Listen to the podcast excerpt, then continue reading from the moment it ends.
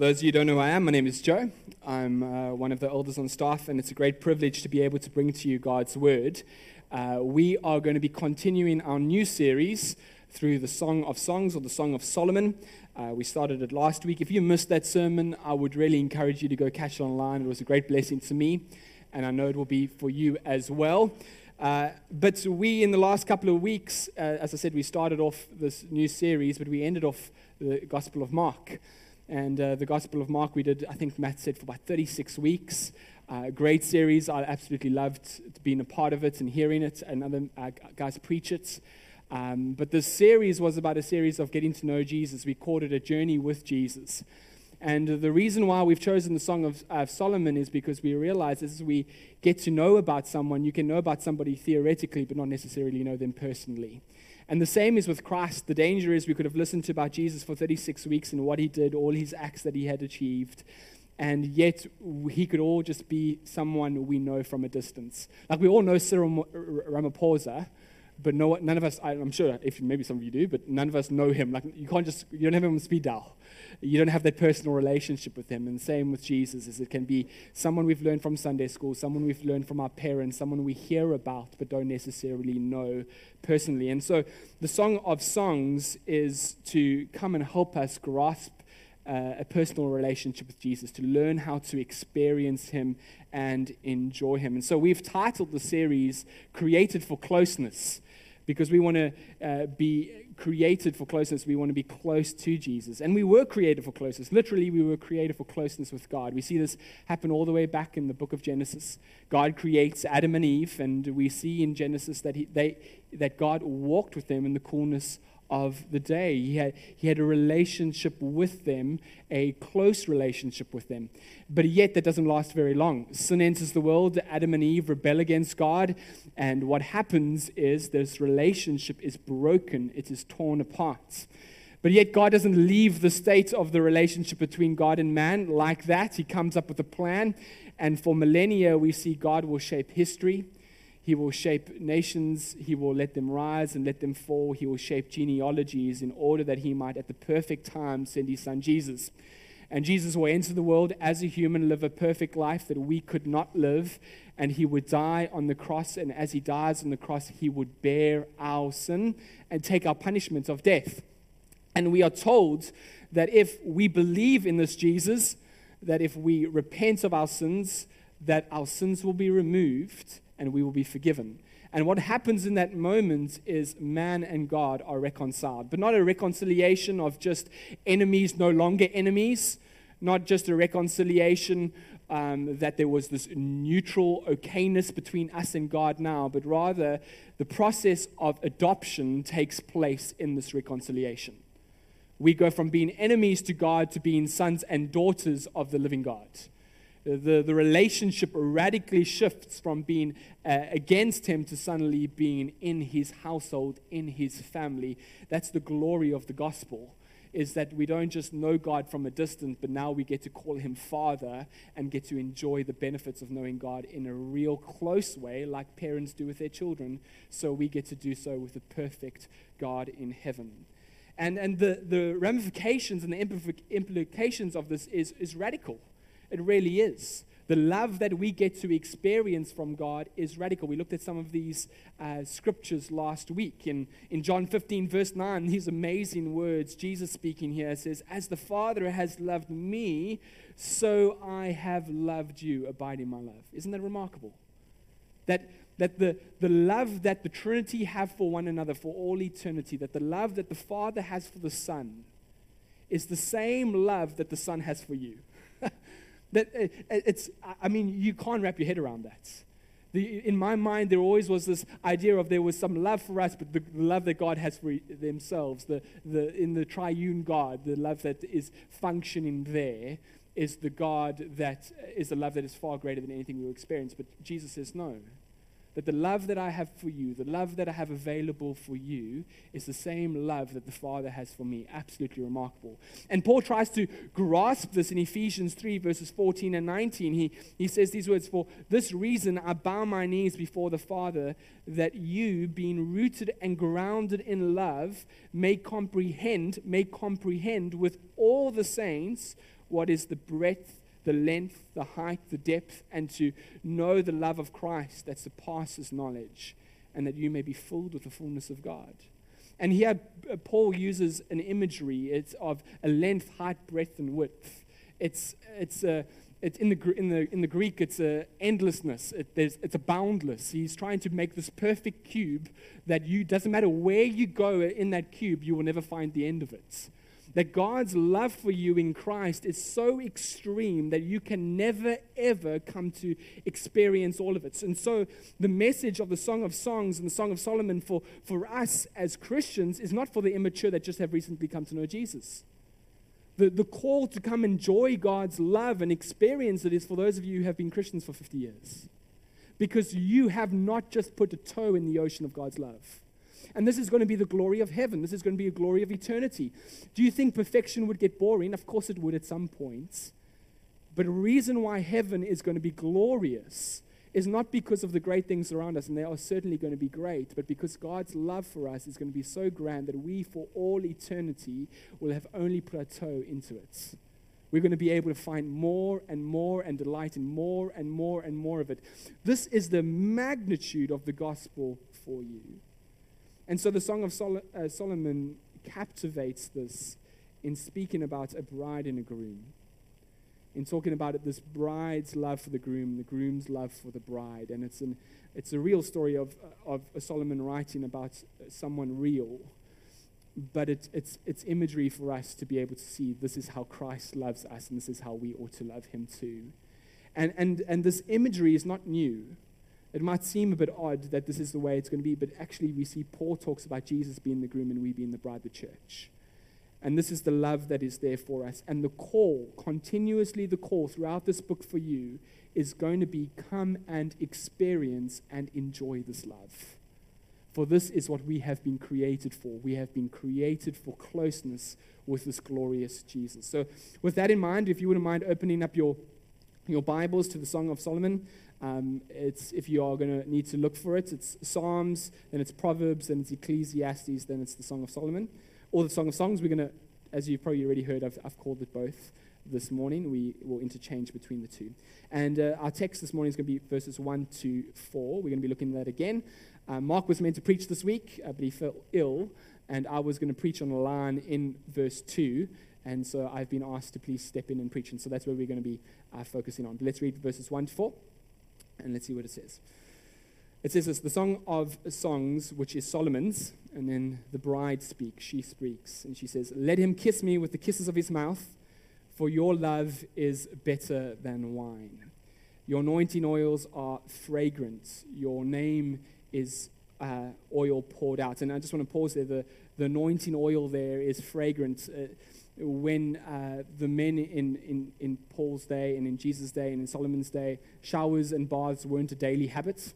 And so to smell good, they would anoint themselves with oil to have that fragrance. If you went to somebody's dinner, they would put some olive oil on you, and so that would be the smell rather than your bad odor. And so this, she says here, your anointing oils are fragrant. She's been close to him. And so there's this call for us, again, as we talk about closeness, that we are created for closeness. She has been close enough to be able to smell to smell her groom.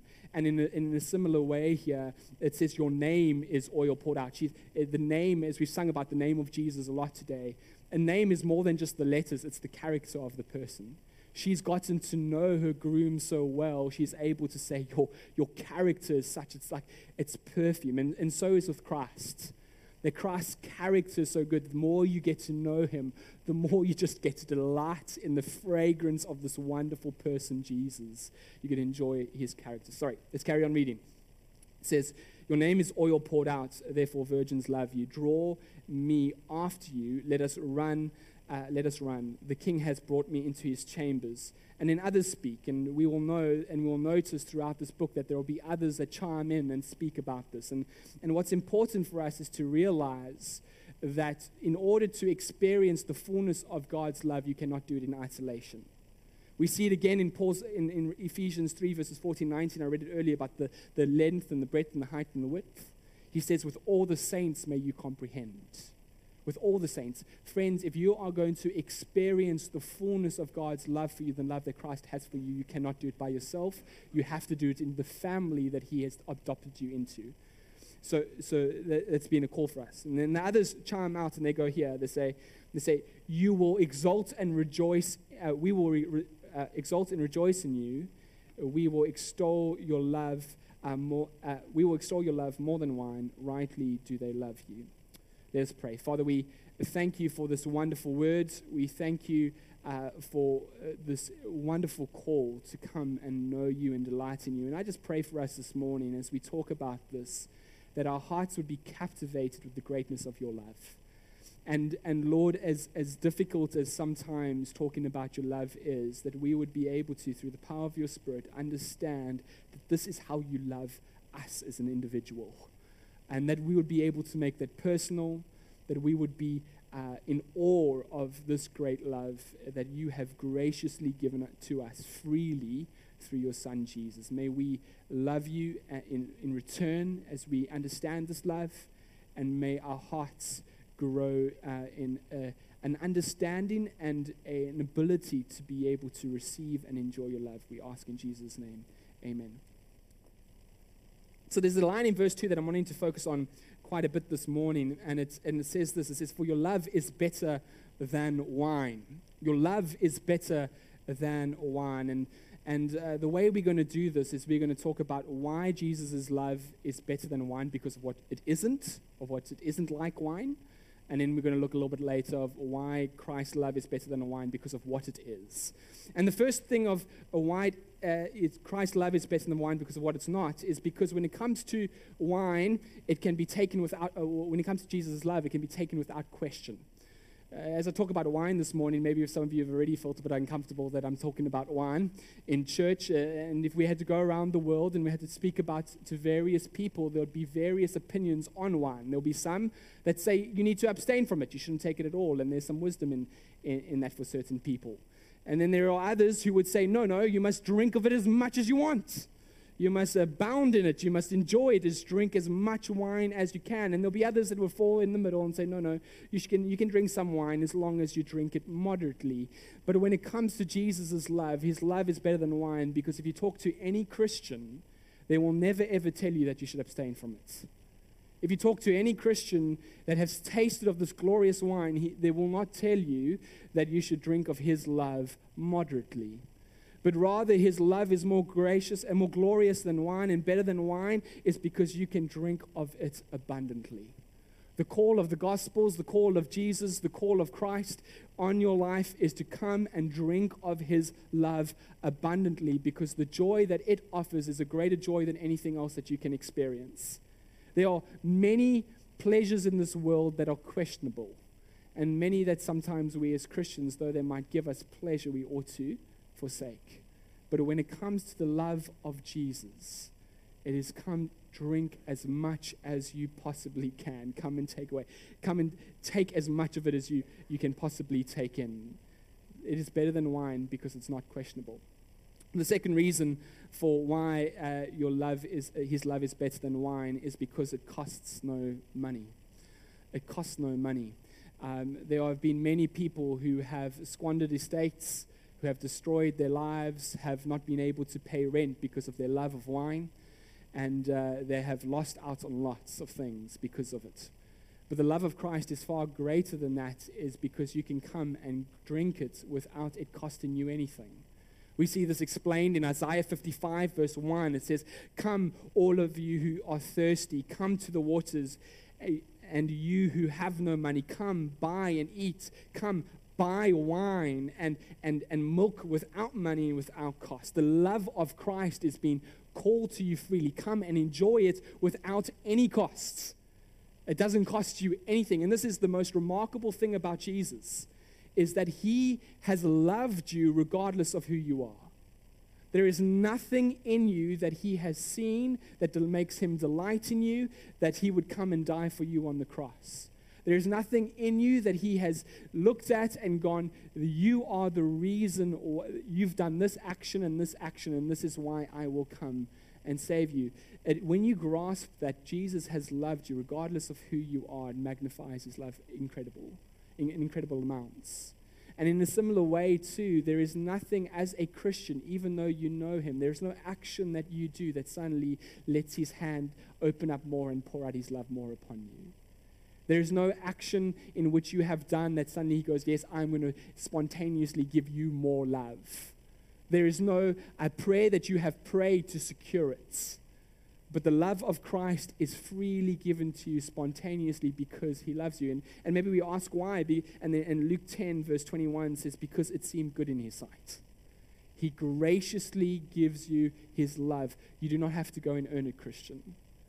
You do not have to go and prove it in order to pry it out of his hands. And, I, and that just goes against every legalistic bone inside of us that Christ freely and graciously gives you the fullness of his love. It is available to you.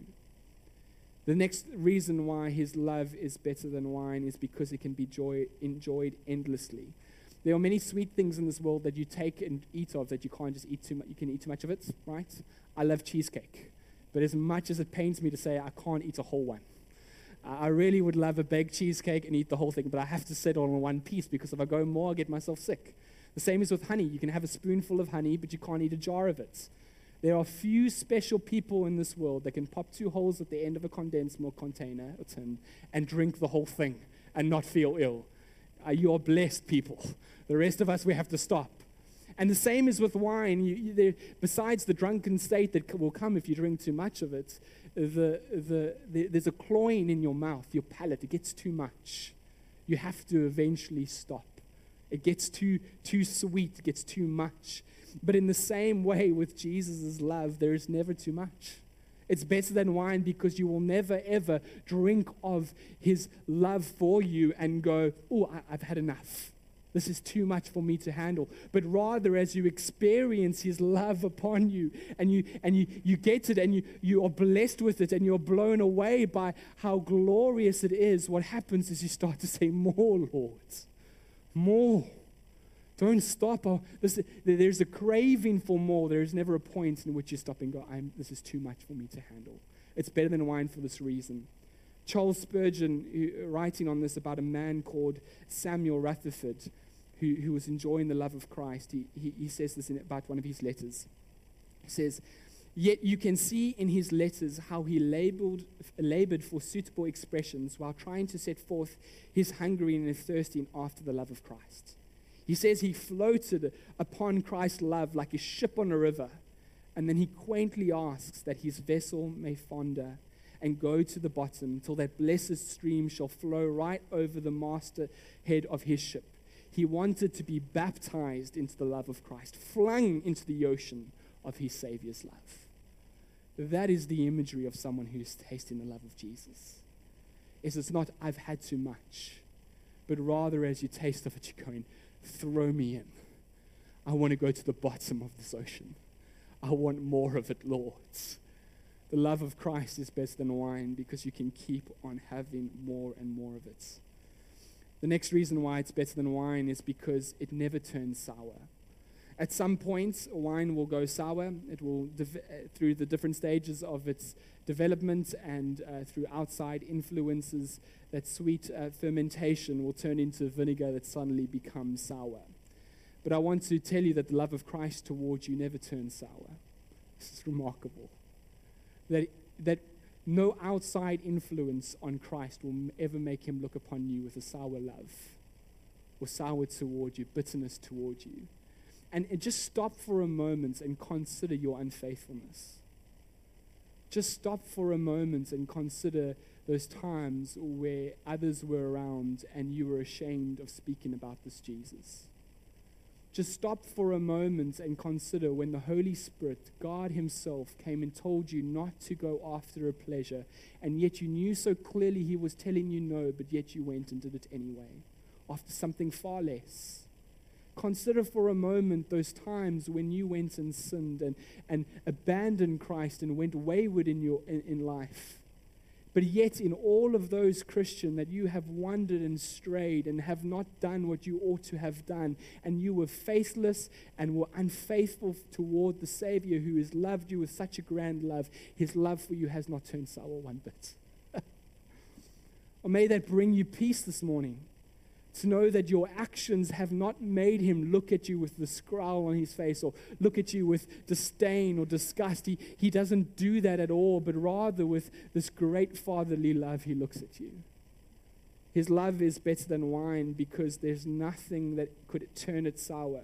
His love for you burns just as bright, just as perfectly, and just as fully as it ever has. This is his glorious love towards you. His love is better than the wine because of what it not is. Now, now let's look at his love being better than the wine because of what it is. Well, wine had some certain healing properties. Uh, in the old, uh, in ancient worlds, wine was used as a healing agent. Uh, we see this in Timothy, 1 Timothy 5, verse 23. Paul tells Timothy, No longer drink water, but use a little wine for the sake of your stomach and your frequent ailments. And again, we see it in Luke uh, 10, verses 34 uh, the, good, the parable of the Good Samaritan, Jesus tells the story of how the man was beaten up by robbers, and the Samaritan comes to his aid and applies oil and wine to his wounds. It was a, a, an ailment that healed the, the body and healed the wounds, um, an agent that did that. But Christ's love is far greater than that because it not only heals the body, but he comes along and heals the spirits. It heals the spirit. Now, every Christian in this room has a testimony of how your once dead soul has come along and now is alive.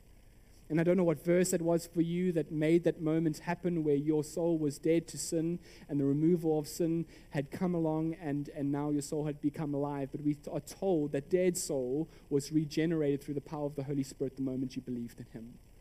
And as you believed and as you saw the glories of Christ, you became a new creation. He has healed your soul. But even for the Christian, there is a healiness that comes upon our souls throughout the difficulties of life and the burdens of sin and shame. I, I remember being, man, I must have been about 14, 15 years old, and I'd committed a certain sin, and I really struggled with guilt and shame for months.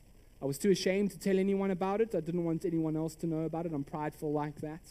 And I held on to this. And, and as much as I tried to tell myself to get over it, the burden of the sin never went away. As much as I told to, tried to play it down, the, the hardness of it was too difficult for me to carry. As much as I told myself to forget about it, it plagued my mind at every moment I was not thinking about something else. It was in my mind, it popped into my mind. And if you've ever carried the burden of shame and guilt, you'll know it's incredibly hard to carry. Is there anything more difficult to carry? And I, and I headed off, off to a camp. Uh, I was about, yeah, as I said, about 14, 15. I headed off to a camp, the Baptist camp in Kimberley with my family, my cousins. And at some point during the, the worship session of one of the evenings, the, there was a call to come forward and seek prayer. A lot of it was for salvation. I'd already come to know Christ at this point. But I remember heading out, uh, just needing to share with someone, and the idea was I could share this with someone and talk about it because I didn't know them, and so I was never going to see them again. They were in Kimberley, and I found this this guy, this man. He had long dreadlocks. They were glorious, and uh, and I remember going to him and uh, chatting to him. I can't remember what he said, but we ended up praying, and I asked Christ to forgive me. And as the tears rolled down my cheeks, I remember leaving that place free and as light as a bird. I was just set free. This guilt was gone. And I felt the love of Christ in my heart. And what I had doubted for so long was that my sin had somehow chased me away from my Father in heaven. I was reassured over by His love that He has forgiven me and He loves me with a fullness of love. The love of Christ is better than wine because it can heal a burdened soul. And we see this in, in, in Matthew 11, verses 28 and 30, these famous words. Jesus speaking says, Come to me, all who labor and are heavy laden, and I will give you rest. Oh, this was what, what, I, what I realized and experienced. Take my yoke upon you and learn from me, for I am gentle and lowly in heart, and you will find rest for your souls. For my yoke is easy and my burden is light. The love of God is greater because it heals our souls. Even the most burdened and shameful souls, it heals. It is, it is better than wine because a wine is often associated with giving men strength. And I, I, thought about that a little bit, and I'm not too sure it gives men strength, but it, at the very least, it gives us Dutch, Dutch courage. You think you have a lot stronger than you actually are. And, uh, but, but the love of Christ actually gives you strength. It gives you strength to face the battles of life. It gives you strength to be able to be strong in the midst of suffering. It gives you strength to be able to sacrifice when we ought to sacrifice. It be it able to take the hardships and the, and the difficulties of this world and, and, and be able to turn those moments into a happy, good one. That's what the love of Christ is able to do. And, and we see this throughout church history. We see great men and women do great exploits for the kingdom and for the glory of God because they were captivated by the love of God. It was the love of God that, that suddenly captivated their hearts that they would be able to do extraordinary things that normal people would not be able to achieve because they were caught up in this love for Christ. They, were, they had enjoyed it, they were enjoying it, they were amazed by it, that it was the greatest thing that they could ever experience. And so, therefore, it drove them to do great things. And may I say that what the church needs, our church and the church, capital C church around the globe, is not greater programs is not greater strategy, is not greater worship sets and, and bigger events. It's, it's not greater uh, ability to be, uh, to, to be able to pull off things as well as the world does. What the church needs is for its people to be captivated by the love of Christ.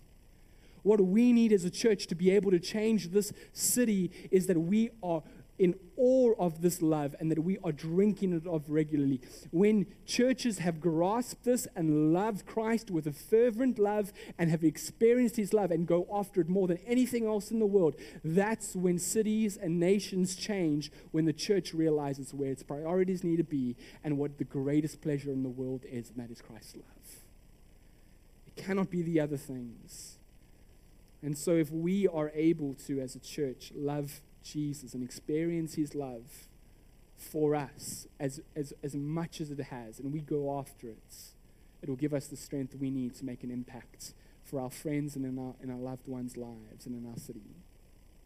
The reason why Christ's love is better than wine is because it's, it is, wine is seen as a symbol of joy.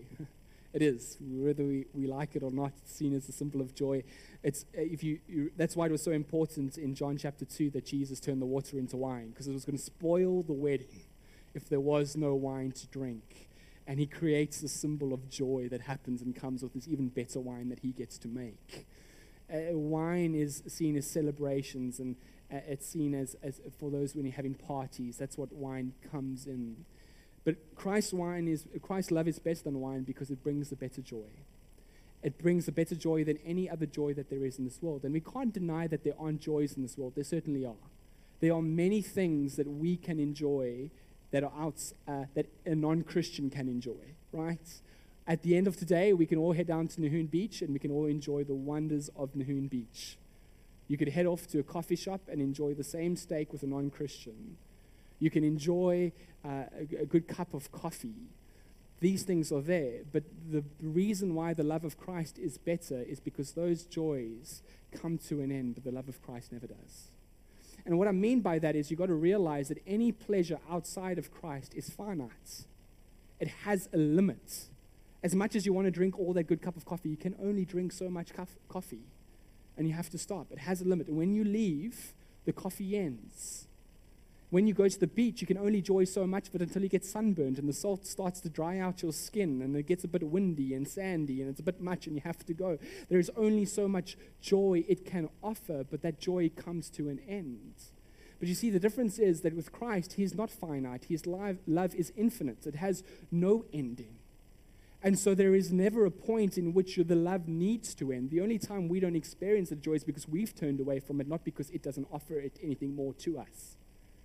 And when we get to come and enjoy God's love, we get to experience something that's far grander than the world has to ha- ha- uh, offer. And also, when we enjoy the love of Christ, we also start to enjoy those common graces like the beach, like coffee, far more than, than a person who doesn't know Jesus. The reason is because as you drink of that wonderful coffee and as you delight in it, you make it a praise about Jesus and enjoy in Him that He has given you that coffee. And so while the coffee ends, the praise in Christ continues and the joy in Him continues.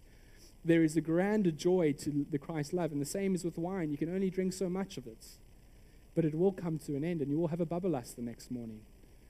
And then the joy is gone, and there's a headache. But the love of Christ doesn't have side effects like that. It continues. It gives you joy, and it gives you joy, and it gives you joy. The love of Christ is better than wine for these reasons. But I've got to move on from that, and, and, I, and I, I realize as we talk about it, the danger is we can talk about the love of Christ theoretically. We can talk about it in ways that are, this is what Christ's love is like for you. But I want to say to you that the word love here is, in the Hebrew, it's plural. And one of the, the, the translations puts it in a footnote to, to mean uh, acts of love. You see, when she talks about the love of her, her, her, her groom here, she's not talking about the fact that he is just saying he loves her, or it's just this idea of love, but rather she is experiencing his acts of love. He is demonstrating the acts of love. And I want to say that with Jesus as well. The, this gospel, the Gospels and, and this book, this, this, the Word of God, is full of God's, uh, Him telling us He loves us. Over and over and over again, He says He loves you, He loves you, He loves you. But He hasn't just said it, He demonstrates it. And those of you who are married realize that that is something that is important. That you want to hear your spouse say that they love you, but they need to show it as well, right? It can't just be words that are said because the words are important, but they mean very little after a while if it isn't backed up with action. We have to demonstrate love through action, and that's what Jesus does. He demonstrates love through action. His love towards you isn't just Him telling you, like I've been telling you this morning, but He demonstrates it through action. And we see this wonderfully in a verse in, in John 13, verse 1. It says this it says that, that He showed uh, His disciples um, them love till the end. And the way that could be seen is that he showed them the full extent of his love. He showed them. Not only did he tell them he loved them, but he showed them. He demonstrated it through action. And so, how does Jesus demonstrate his love to us through action? And the first way he does this is through provision. The love of God is shown to us in the way He provides for you and me. We see this uh, wonderfully explained for us in Matthew uh, 7, verse 11. Jesus comparing God's love for us like that of a father. He says this If you then, who are evil, know how to give good gifts to your children, how much more will your Father who is in heaven give good, good gifts to those uh, who ask? And again in, in 2 Peter 3, verse 1, he says, Uh, his divine power has granted to us all things pertaining to life and godliness through the knowledge of Him who has called us according to His own glory and excellence. He gives us all things pertaining to life and godliness. He provides everything you need in life in order that you might live a godly life. He doesn't leave you stranded, He provides. His love is demonstrated through action. The, the next way He does this is He shows it to us through guidance. He demonstrates His love through guidance with us. We see this famously done by David in Psalm 23, verse 3. It says, And he leads me in paths of righteousness for he, his name's sake. He leads you in paths of righteousness. He leads you, and, and not down treacherous paths that are going to lead to sin and difficulty, but paths in righteousness. He guides you. Again, David will say in verses uh, 32 and 8, talking about the extent of his investment in your life and how he teaches and guides, he goes on to say, I will instruct you and teach you in the way you should go. I will counsel you with my eye upon you. He never takes his eye off you. He's intricately involved in every little detail of every person's life here. And he knows where you should go, and he will instruct and teach. He might lead you down a place you don't know where and how to cope with, but he will teach you and help you through it. He's constantly on you. His love isn't just, yeah, I love you, but no, no. He is involved, invested in our lives, leading and giving us guidance when we need it. He, he shows his love through his protection. Again, those famous words in Psalm 23, David speaking, it, says this Even though I walk through the valley of the shadow of death, I will fear no evil, for you are with me. Your rod and your staff, they comfort me. He, he leads us, He guides us, even the, through the most difficult moments in life. He's protecting us. And, and the, the way that is done is through His rod and His staff, and He will bring us comfort. Another one that David is, says is in Psalm uh, 4, verse 8 he is, on the, he is fleeing from Saul for his life. He's hiding in caves. He's worried about his life. And he says this In peace I will both lie down and sleep, for you alone, alone, O Lord, make me dwell in safety. This is a verse I sometimes have to repeat to myself as I jump into bed at night. And my, my mind tends to wonder what if something happens? What if this happens? And, the, and I have to know, Lord, in peace I will lie down and sleep. For you alone, O Lord, make me and my family dwell in safety. Not my strength, not my locked doors, not my fence. For David, it wasn't his army that was with him, his strategy, his experience of fighting off lions and bears, his defeat of Goliath. He didn't depend on those things, but no, Lord, you alone, alone, O oh Lord, make me dwell in safety. He is the one who protects us. He demonstrates his love through protection. And, and, and, another way he demonstrates his love, and maybe this is not something you would expect this morning, but he demonstrates and shows his love through chastisement. He does it through chastisements, through his discipline. We see this in, in, in Psalm 119, verse 67. It says, Before I was afflicted, I went astray, but now I keep your word. Charles Spurgeon, comment, uh, comment, uh, commenting on this, says this I know that many of you who belong to him have often smarted under his chastising hand, but Christ never smote you in anger yet whenever he has laid the cross on your back, it is because he loved you so much that he could not keep it off. He never took away a joy without meaning by it to increase your joy. And it was always done for your good. Perhaps we cannot at present say that the Lord's chastising love has always been sweet to us, but we shall say it one day.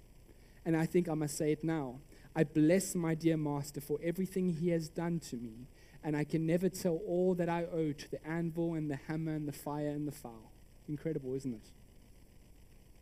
And while I agree with him, there are many things that we cannot say now we understand. But through the, all the rest that he has told us about his love, one day we will be able to see with some clarity. He shows us his love through his chastisements.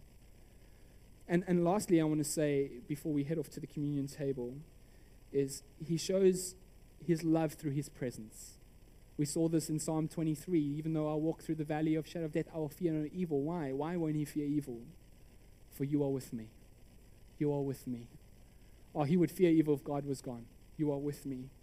Or in Hebrews 13, verse 5, it says, I will never leave you nor forsake you. Or how about the, even the most famous words of God's uh, uh, never ending love toward us in Romans 8, verses 38 and 39? For I am sure that neither uh, death, nor life, nor angels, nor rulers, nor things present, nor things to come, nor powers, nor height, nor depth, nor anything in all creation will be able to separate us from the love of God in Christ Jesus our Lord. Amen. This is the grandness of God's love towards you, church. It's, it's, it's, it's bigger than you can possibly imagine. It's fuller than you can possibly ever get to an end of. And it's practical. Thank God it is practical. He loves you practically. And there's so much for you to offer. And the call of Christ is to come and enjoy it.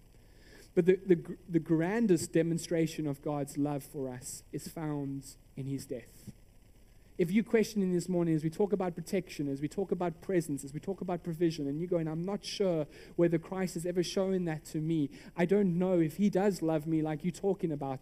There is a place to go that you'll be able to be sure of it, and that is to the cross. To be able to keep your eyes on the cross and be able to look there, there you will see that Christ loves me with his fullness of love. As you will soon be able to hold on to these elements, let them preach to you the love of Christ this morning as you hold on to the bread that symbolizes his body that was broken for you, be reminded that through the, the, the drastic, humiliating beating and death that Christ had, as his body was broken on that cross, he has made a way, like through that curtain, that you might be able to enter freely into the presence of God and enjoy all of his love for you. Not through your actions, not through your own efforts, not through your righteousness, not through your own goodness, but because of the love of Christ on the cross for you, you now have a way into the presence of God. Preach that to yourself this morning until you are convinced that He loves you so. And then as you hold on to the, onto the, the, the grape juice, which symbolizes wine, there's, some, there's an irony to that this morning, or a connection there for us this morning. as you hold on to that, remember that it was through the shedding of his blood upon the cross that your sins are washed away. And that you are clean before God, so that he who shed his blood, so that your sins might be taken away, so that you might be adopted into his family and that all the blessings of God might be given to you, that you might enjoy all that God has, all His love. Every extent of it is now available to you, and there is nothing that keeps you away from it, no sin that holds you back, because the love of Christ has washed it away through His blood. So I'm going to ask you to come forward. I'm going to ask if the worship team will come forward and, and play, and the servers will come forward as well. And I'm going to pray for you quickly now. And, as, and then I'm going to ask you to come forward, and if you wouldn't mind coming and taking the elements, um, holding on to the bread and the grape juice, and spend some time meditating upon it, and then we'll eat and drink together. All right. Father, we thank you so much for this great word that you have shared with us this morning, that you have loved us with such a great love. And I pray, Lord, that we would be convinced without a shadow of a doubt that you love us to such an extent. And as we partake of these elements, as we hold on to them, Lords, I ask that any hearts that might be questioning whether or not you love them, that they would be convinced without a shadow of a doubt that you love them with the fullness of love. And as we partake of them, may there be joy in our heart that rises up, knowing that the love of God is for us and with us and available to us all the time. We pray this in Jesus' name. Amen. Come forward and, and, uh, and take the elements, please.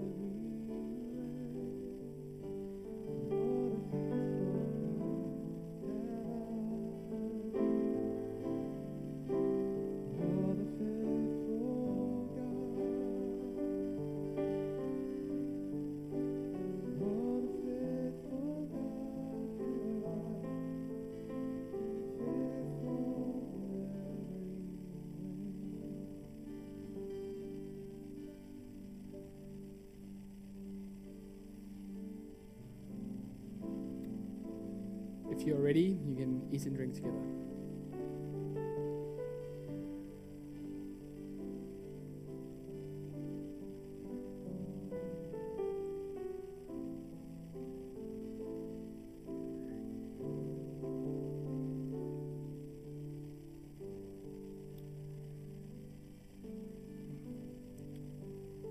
Father, we, we consider this gra- grand love that you have for us.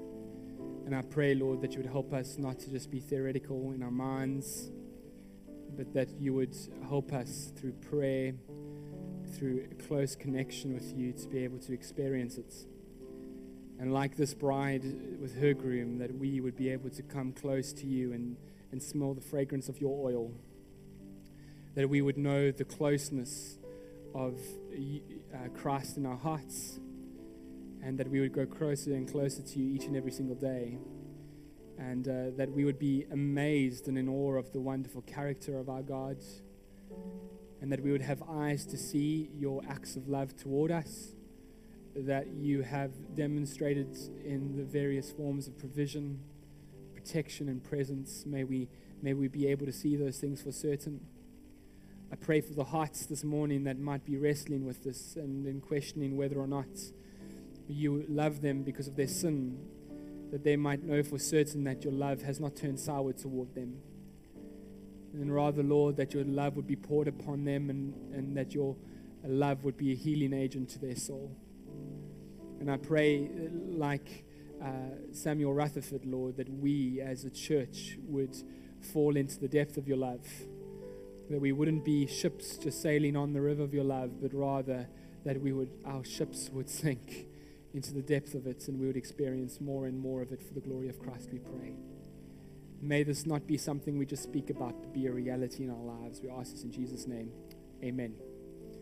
Have a good Sunday, everyone. There is some coffee outside. Enjoy uh, some time of fellowship with each other.